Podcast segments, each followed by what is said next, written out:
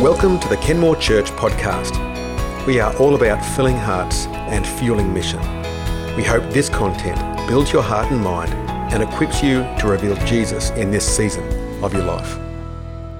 I, I did want to have a little bit of breathing space to get through and introduce this topic uh, of all things new.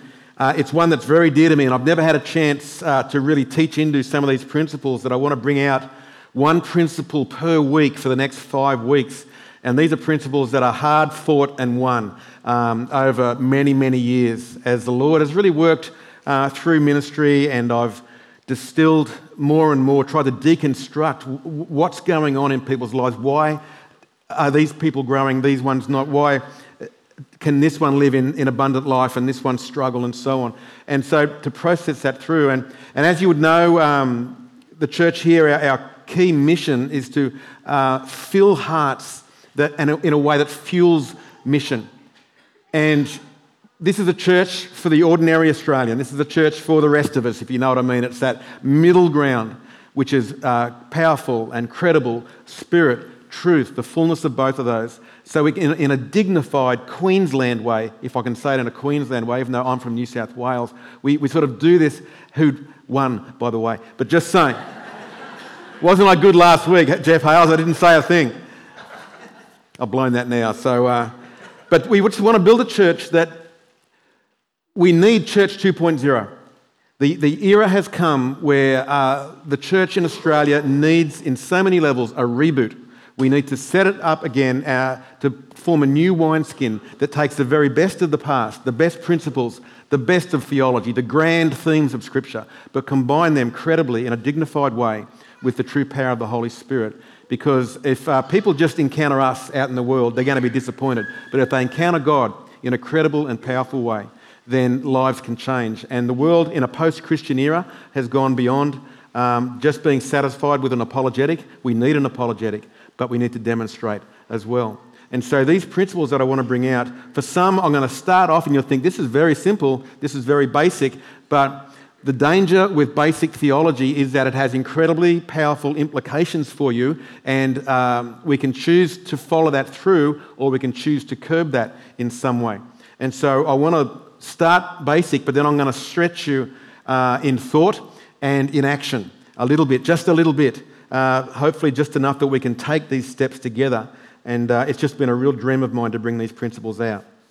So our anchor passage is 2 Corinthians 5, verse 17. Therefore, if anyone is in Christ, the new creation has come, the old has gone, the new is here.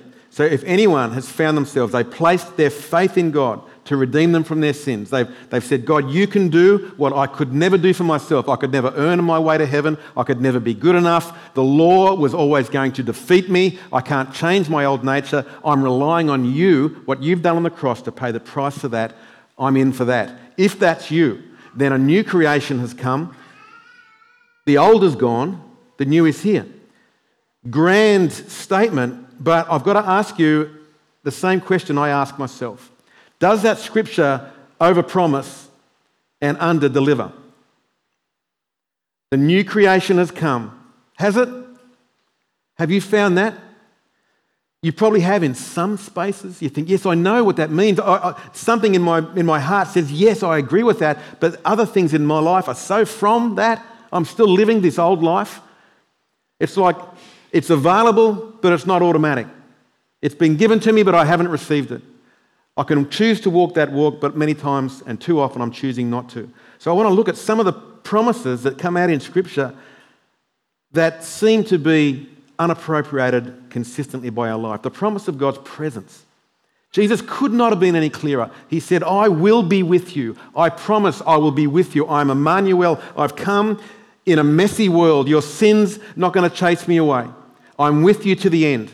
You can't talk me out of it. You can't talk me into it. We're in this thing together. And yet, all of us at some point will feel unheard by Him, that the heavens are like brass. We'll feel alone. We'll feel like He's deserted me. Where were you when I needed you most? That echoes through our brains. And yet, He's promised He's going to be with us. What about the power? He said, Greater things are you going to do. The things you've seen me do, you're going to see greater things in your life. Man, I'd like to get up to Just the level he was at, anywhere near that would be great. He's saying we're supposed to be doing more than that. Have you sat to dwell on that for a moment? He raised the dead, he walked on water, he fed 5,000, and we're supposed to be doing more than that. He said, Rivers of living water are going to flow from us. Is that your experience? Some days, some days not. We just seem so average, don't we, if we're honest about it? What about this new nature? He said, uh, Galatians 2:20, it's no longer I that lives, but Christ that lives in me. So why have I got the same addictions? Why do I complain just as much as everybody else? Why do I struggle to love people properly? Why do my relationships break down? He said, I'll give you peace. I don't give you what the world does, which is chaos. I give you peace inside. And yet, we're still fearful of death, we're fearful of sickness and poverty, like everyone else. So I ask you again does the, does the scripture overpromise and underdeliver? Now and again, we see a glimmer of these things, just a glimmer, enough for us to know it must be true. But there's a tension, like I talked about in our email to the church this week, the tension that we feel between what should be, what's been promised, and what is. And, and, and I'm awkward with that. And to resolve that tension, I go about it in very different ways. Rather than let that tension of what should be draw me closer to that, I resolve that tension, I loosen that tension in a few ways. And, and history in the church has been uh, demonstrative of this. We might rewrite theology. We say Jesus and Paul didn't really mean that, literally. The stuff they said, it was just like, it was more of an idea than a reality. Or we redefine the scope of what they were saying and we say, well, it means we get all that when we die. And so we reshape what theologians call our eschatology of what happens uh, when we get there in those end days when we see Him face to face. It must just mean that. And, and essentially, all I do now is believe, and then one day it all comes to fruition. Did He mean that? It's not what He said. If you just read the book, it was really clear. So we're then forced to maybe dismiss the whole idea of God. I can't believe that word because it's not real in my life, so I can't even believe He exists. What anchors do I have if I'm doubting what He said? What can I believe in? Or maybe you bring it back to yourself and say, There's something wrong with me. It's my fault. I'm not wired to win. It's for some people, but it's not for people like me. Or if you choose the Baptist way, and I'm, I'm a Baptist history, so I'm good at this, maybe it's just not God's will to do that. Maybe He changed His mind. I prayed once, didn't work. So it mustn't be his will. It's a great catch all, isn't it? It just seems to explain everything away. Everything becomes his fault. Gotten really quiet in here. I don't know whether these. I, you probably checked off one of them. It's okay. The preacher has too. But what happens, because we all know this stuff, these promises, we've seen them, even if it's secondhand, but we suffer from the secondhand syndrome in that it can happen to someone else. It can happen in another country or it can happen to some famous person. But it hasn't happened to me, and somehow that keeps me safe because I'm, I'm one step separated from this in my own reality. And over the last few months, we've, we've shared miracles that we've seen here and, and over history, and, and you've probably heard of incredible things in other people's lives. But we don't translate that to say that's permission for me. That just means, well, I'm impressed. Well done but it doesn't change our life particularly. It's not for me and not for now. And so we might presume the scripture was for then because the apostles were special and, and uh, maybe it's only for special people.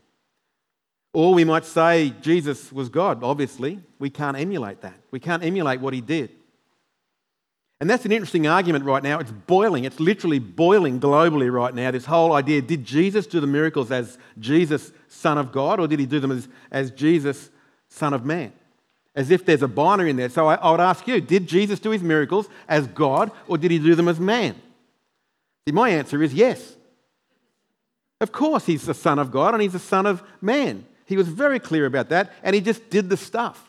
But he did what he did as an example. But if we go there and say, yeah, well, if you're showing me, you're, you're giving me permission to do this as an example, um, why isn't my example the same? And we, then we begin to select scriptures. We say, well, just some things were an example and other things weren't. Like John 13, 15, he, he was washing the feet and he said, I've set you an example that you should do as I've done. Yeah, that's an example. I can do that because I can do that in my own strength.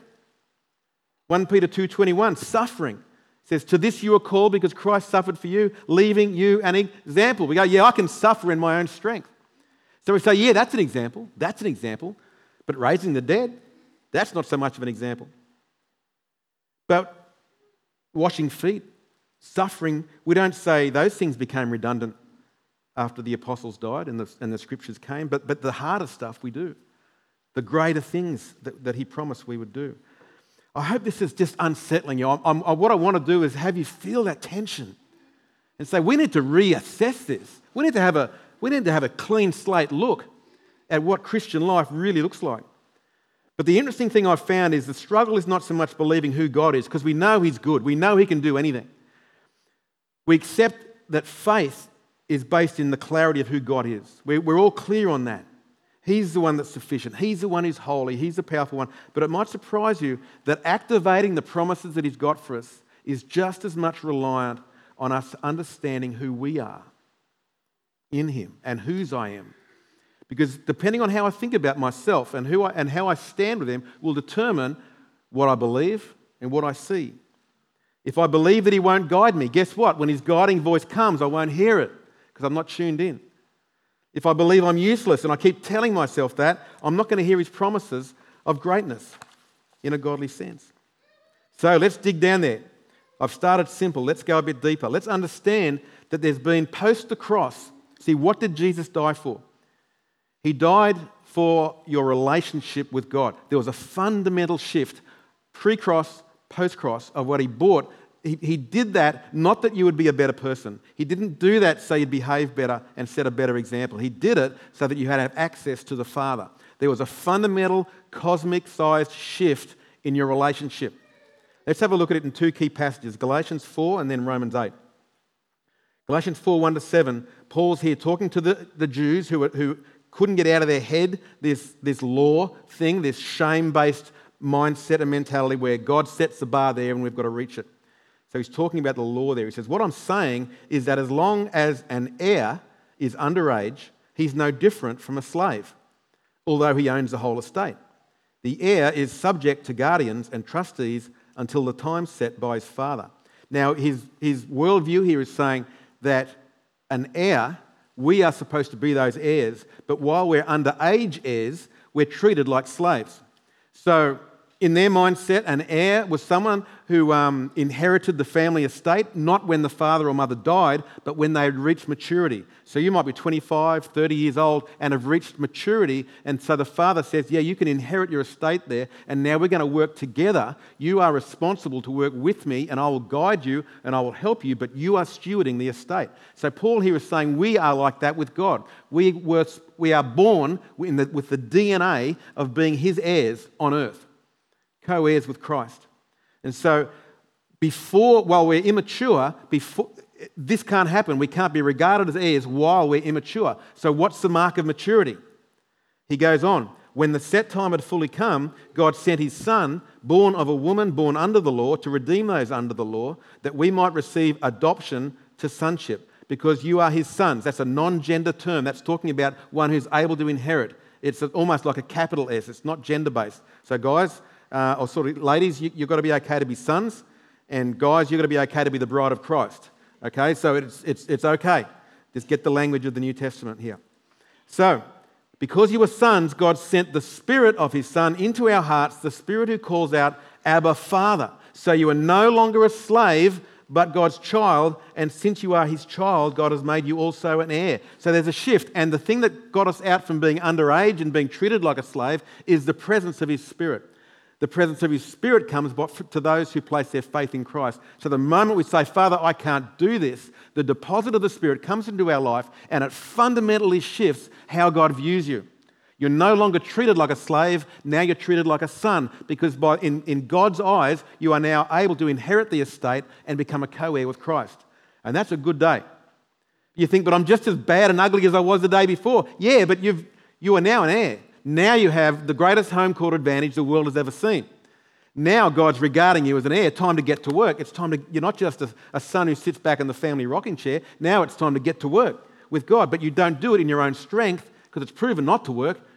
It's through the power of His Spirit working through you that you can do it. You can't do anything for Him without His strength. Remember the consistent scriptures you can do nothing without me. And so, this whole function of being a co heir is completely reliant on the presence of God's Spirit, not just being there, but activating Himself through you.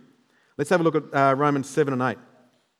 Because you think, man, I, I agree with the idea of this. It's pretty hard to argue with Scripture, but my experience has been something more like a Romans 7 than a Romans 8. You remember Romans 7? He says, I do what I don't want to do, and I don't do what I should do, and, and oh, wretched man am I, oh, worm am I, you know, there's no hope for me. And we go, yeah, I know that guy, that's me.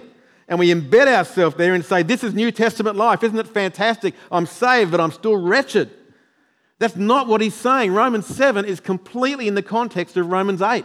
He was just painting the picture. This is what it looks like for us pre cross. Then Romans 8, he says, Who can save me from this body of death? Let's have a look at it. Romans 8, 14 to 17. For those who are led by the Spirit are the children of God. The Spirit you received does not make you slaves so that you live in fear again. Rather, the Spirit you received brought about your adoption to sonship. There it is again. And by him we cry, Abba, Father. It's okay to cry out. I actually had that experience physically where when the, when the Spirit did come at that, at that level of impact, when I got this, I cried out, first time in my life, Dad! It was the Spirit, and I'm coming home. He, the Spirit gives us this unction to get excited, to get a life, to get fired up, to be happy for a change, not just suck our thumb in a corner like, oh, wretched man am I. But that's what we default to because we haven't quite learned how to adopt what's been made available. For those who are led by the Spirit, I've, I've done that one. The next one. The Spirit testifies with our spirit that we are God's children. Now, if we are children, then we are heirs, heirs of God, co heirs with Christ. Boom. So what? the world's asking us, so what? You can say that all you like, you can believe that all you like, but you're as messed up as I am. So, so what? So, the ramifications of that theology, and this is where I want to keep going, will start simple, but then it's going to start to feel the tension. The difference in mindsets between slaves and children. A slave is threatened by God's presence. How do you feel when you feel the imminence of God near you? Are you, are you one to shrink away, away like, like Simon did when he first met Jesus, or jump out of the boat when he met him at the end? A son is, has a thirst for God's presence, a desire it's like, I need more of you, Lord. I need to be in your presence. A slave operates in human strength. The sons lean into the Spirit and know how to operate from his strength. The slave tries to live for God, for achieving, for, for being impressive, but the son lives from God, receiving from God, impactful, because it's God who's making the difference. When you live under the law, it presents us with willpower reliant choices. In other words, it's all up to my volitional capacity. I've got to be able to choose, and I just get it wrong all the time because i have got myself under the law. And Paul argues, as you, as you read the New Testament, that just the knowledge of the darn thing compels me to sin. It's like it gives the whole thing permission. Whereas love, when love of the Father is manifest in our life, it compels us, it motivates us. That which was impossible before becomes inevitable now because we want to do it. Slaves look to God for judgment, sons look to God for empowering grace. A slave looks for instruction all the time, left or right. How high do you want me to jump? The sons exercise wisdom. Slaves feel abandoned, orphaned, deserted. The sons are at home with God as their dad all the time. Slaves have an expectation on what God should do. God, if you're who you say you are, this and this and this and this and this. Whereas sons have an, expect, an expectancy of what God might do without putting boundaries on it. Very different. Slaves are aware of lack, what we're missing, we're aware of poverty and all the things God hasn't done. Sons are aware of unlimited supply. So it's a completely different mindset. So you may already know that, but what difference does Jesus make really? This is the big question. So let me illustrate because I want to land this really powerfully, one principle every week. At a recent retreat um, we did, and it could have been a prayer time, I, I just forget, but I remember the person. And um, there was a word of knowledge had come out that, the, uh, that someone had, was experiencing massive ear pain and, and almost complete deafness. And um, no one came forward for, for prayer for that. And, and we thought, oh, I wonder what's happened there. Uh, what had happened there was that the person was out of the room because they were curled up in bed in such incredible pain. Um, they missed the word of knowledge. They ended up coming back into the room uh, later that night. And so uh, someone said, Oh, that person with the ears is here. I, now, I hadn't had the word of knowledge, but I had faith because the word of knowledge had been given that, well, the Lord's obviously calling this person to healing right now. And so they came over and, and they said, yeah, I'm that person, I'm that person. I just said, Receive that healing right now. And they were healed. They're just gone. Now, you won't be surprised, as I can tell by the lack of gasping in the air, um, you won't be staggered that God healed someone. That's what God can do. He can do that. But what if that person hadn't brought them to me? What if the word of knowledge hadn't gone out? What if we, as a group of people, were more concerned at the devil leading us into error than we were, had faith that God would lead us into truth right then? What if the person hadn't come back in the room? What if I hadn't prayed over them? What if we believed that only heretics heal people? Right? All, there's something we play in this. God had given permission, but that which was available was not automatic. It still had to be prayed through. So, nothing staggering about that story. It's, it's reasonably commonplace. Should be more, but, but it happens. The point here is that it's a partnership. And so Jesus said, I will go with you. I will be with you. It's a relational term. He didn't say, I'll do it for you. He said, I'll do it with you. You're a co heir now. You don't just say, God, it's up to you. You're big, I'm, I'm weak, you do it. It's no, he's, he's going to walk with you and with us. And that's where it gets messy because we're messy. We're complicated. We miss it sometimes. And so we need to go on the journey. So Jesus said in Matthew 16, 19, I'll give you the keys of the kingdom. So here we go into this. What is the principle today out of all this? He said, I'll give you the keys of the kingdom. And the kingdom essentially is a key. He's, he's figuratively speaking. I'm going to give you a principle. I'm going to give you something that allows the king's domain, kingdom. That's what it means. So where you exercise that key, the kingdom will come. So the keys open a door, but you've got to turn that sucker. God does the work, but you've, you've been given the key. And so with, there are all these keys out there. And many of us uh, are unaware of them. And yeah, to be honest, I'm still learning so much. I'm on, I'm on L plates of L plates with this sort of thing. I don't claim any glory here at all. But I know the journey is there for all of us. And so this is a, a co heir statement. He said, I'm giving you keys. This is, a, this is a, a kingdom family business sort of statement. But if we don't understand those keys, the keys don't work. So, example from Scripture. Uh, right through the book of Matthew and, and, Mark, you see the example of Jesus feeding um, the 5,000, feeding the 4,000. Uh, followed up, the 5,000 were followed up the, by the walking on the water uh, of Jesus and then Simon, and then the feeding of the 4,000 and so on.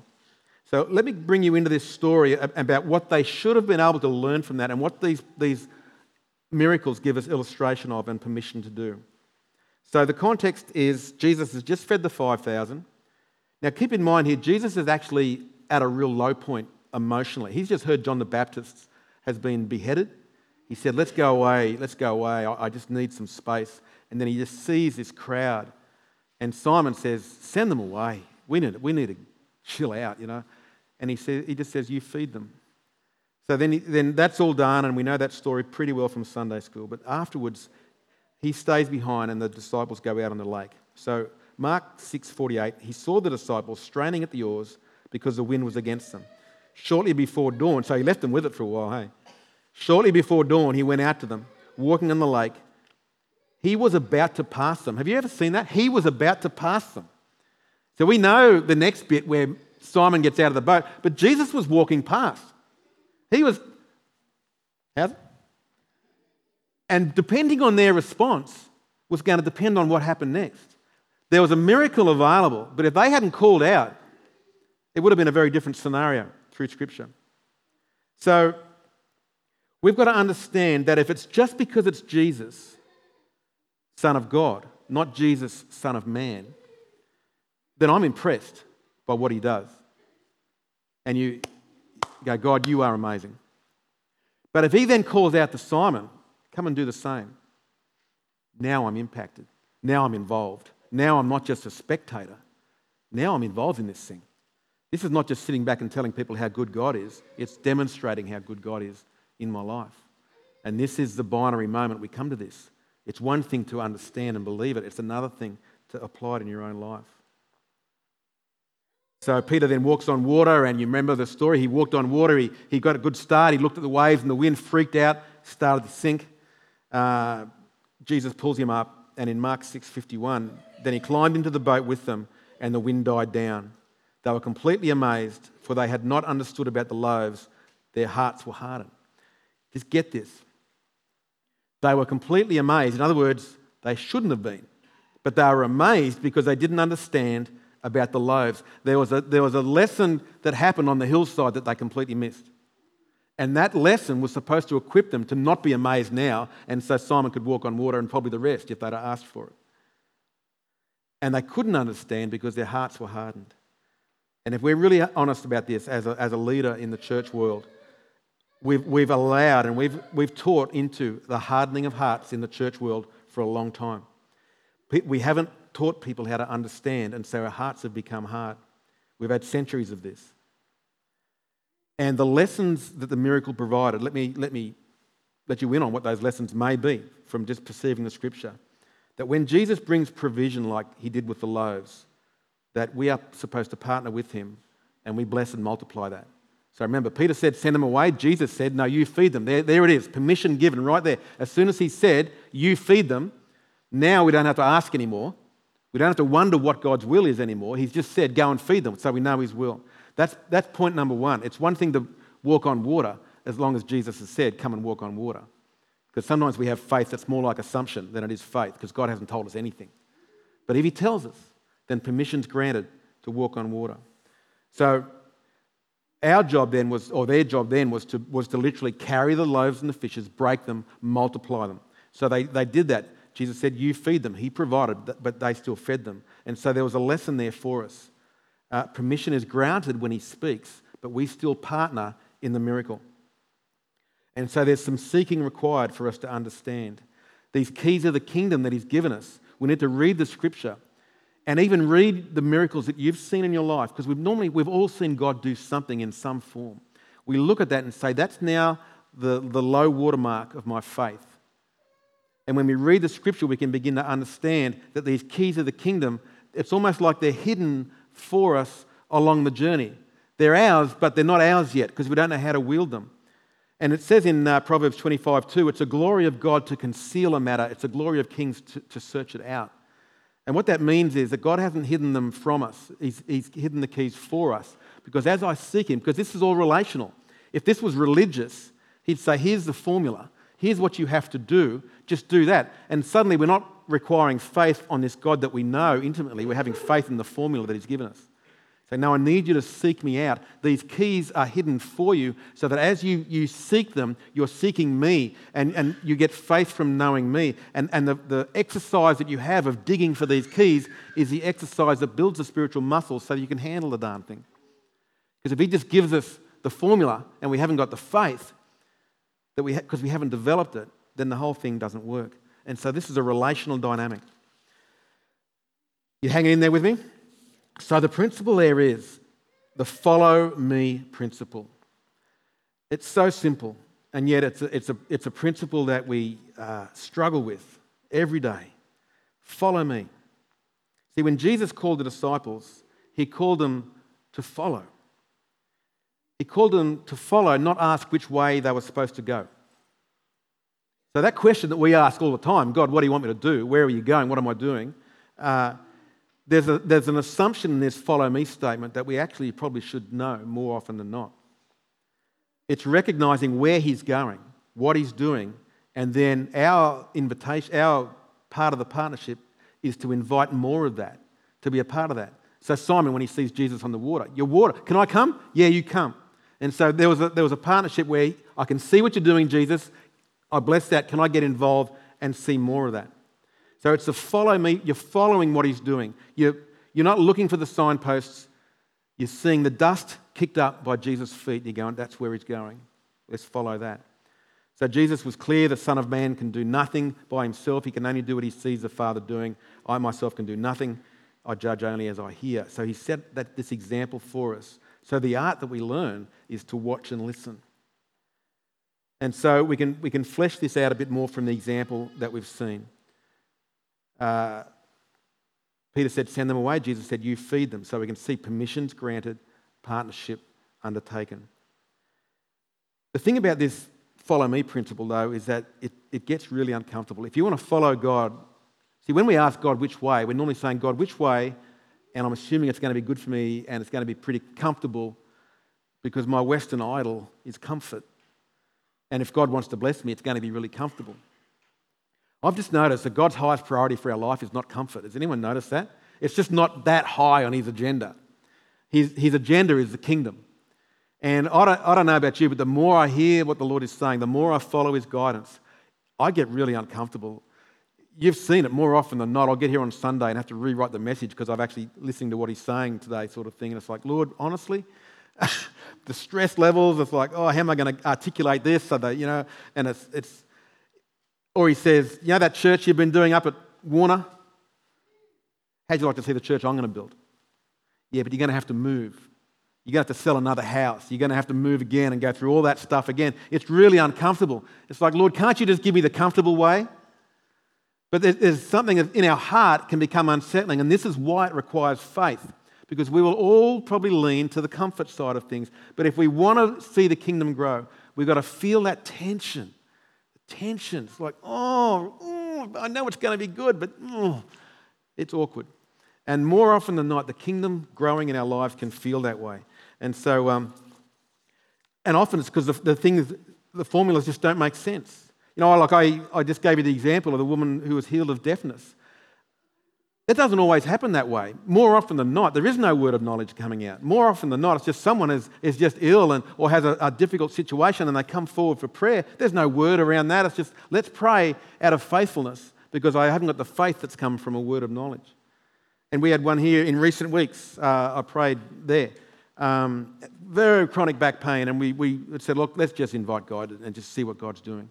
And I've had this, this same sort of story played out scores of times now, but the, but the process is the same. Follow me.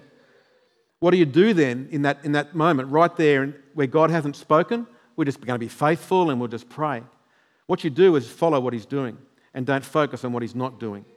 And so as we prayed, uh, I said, Lord, just come and bless. Lord, just come and do what you're doing. You know this, you know this situation. When you bless, how are you going there? You're feeling anything? It's got, no, I'm not feeling anything. Well, that's all right. Let's try it again. And so prayed again. The Lord, we, we know you're present. You promised to be with us, so we bless your presence. Father, will you just touch this back? And they said, Oh, I'm feeling very warm in my lower back. Really, where was, you, where was your pain before? In my upper back. Oh, well, let's just bless what God's doing because He knows what He's up to. And, and so follow me.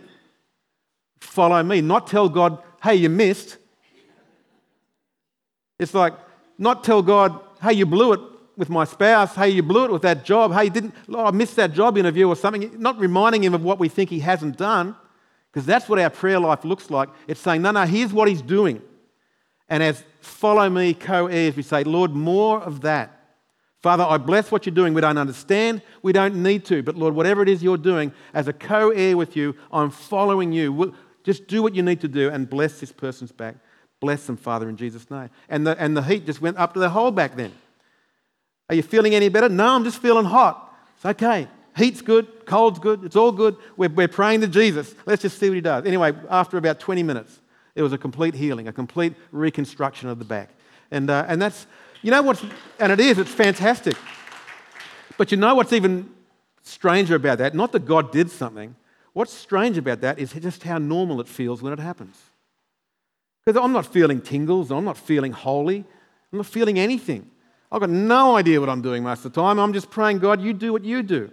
And, and, and it surprises you because, oh, I'm the same guy that an hour ago was full of fear and anxiety, that sinned yesterday and, and didn't honour my wife well enough or something. You know, the same guy. And I just still feel like them now. And you've got to understand that walking with God can feel, it just feels more normal. And the second trap we find is that now that I'm following him, it's like, oh, it's just, I'm just normal me. It's okay. And then we lose the, the honor and the value that comes with seeing God do such amazing things and, and sort of let, not having that grow in our life. So the point in all this is not to look for his signposts, his big arrows. They come now and again, but don't rely on that. It's to look for his footsteps. And most of these keys, like this following me principle, are relationally activated. They're not formulas. You can't write it in a book so that everyone just gets it every time. It's just being normal and just following God because He's with you right now, and that's why it feels normal. The more of God you experience in your life, it's actually the more normal you feel. You don't start glowing like Moses and, and all this stuff. It's just you. Because God loves you as you are, he likes you. He knows what you like. He dwells in you and He likes it there. And He just wants more of that. Listen more, follow more. And you've already been doing it.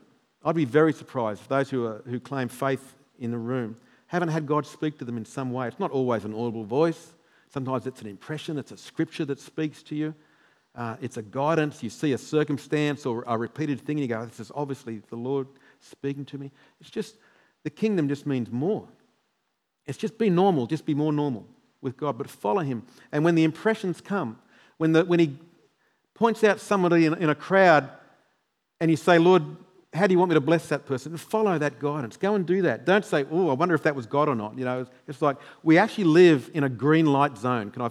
We, we, we, we sit like we're at a red light all the time. And I'll go if God guides me. But so much of the guidance is already there. The light's already green. Like praying, God, you want me to go on mission? Duh. The light's green. Do you want me to be a part of this great church? He's not going to say, no, no, you know, we don't want you in this church to, to change the whole community and, and bring people to life. We don't want you to do that. Say, of course. If you feel at home, if, if you, you, you just sense these are good people and the leader's got it half right, you know, it's like, play your part here. Come and join what God is doing. He's doing incredible things with normal people like you and I. It's the green light zone. And we don't have to ask for guidance all the time when He's already given us so much guidance on what to do. We don't have to ask guidance, Father, should I bless someone? Should I pray for someone? Should I love on someone? Just, just go. Just go. The world's dying of thirst, for, and we've got all the living water that they need within us. We just go. It might be a small whisper, might be a nudge, might be a look. Follow it. And the more we follow, the stronger it becomes. And there's, there's, there's common sense we can put around that. We don't say, hey, uh, God's just spoken to me about you. And you know, you know, it's like, look, I'm a Christian, and, and sometimes when we pray for people, God does some great things. Could I pray for you? You know, just keep it humble and just see what God does. And the more you practice that, you know, God, Jesus said, go and heal the sick. And it must have been 400 times I prayed for someone before I saw anyone healed. The next principle we're talking into is, is starting small like a seed and watching the kingdom grow.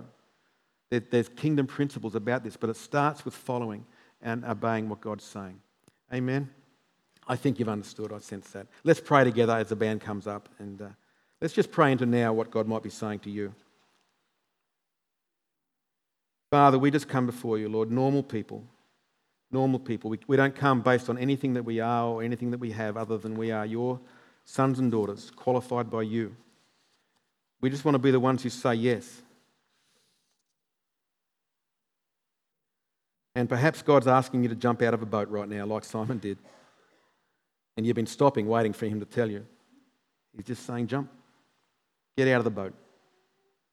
Maybe he's been prompting you to make an extravagant sacrifice of time or energy or heart or money. Just do that. He might have been guiding you to make a totally illogical left turn when you wanted to go right. Follow him. He might even be asking you to take a, what might be a humbling demotion in life, to stop this ladder that you've been on.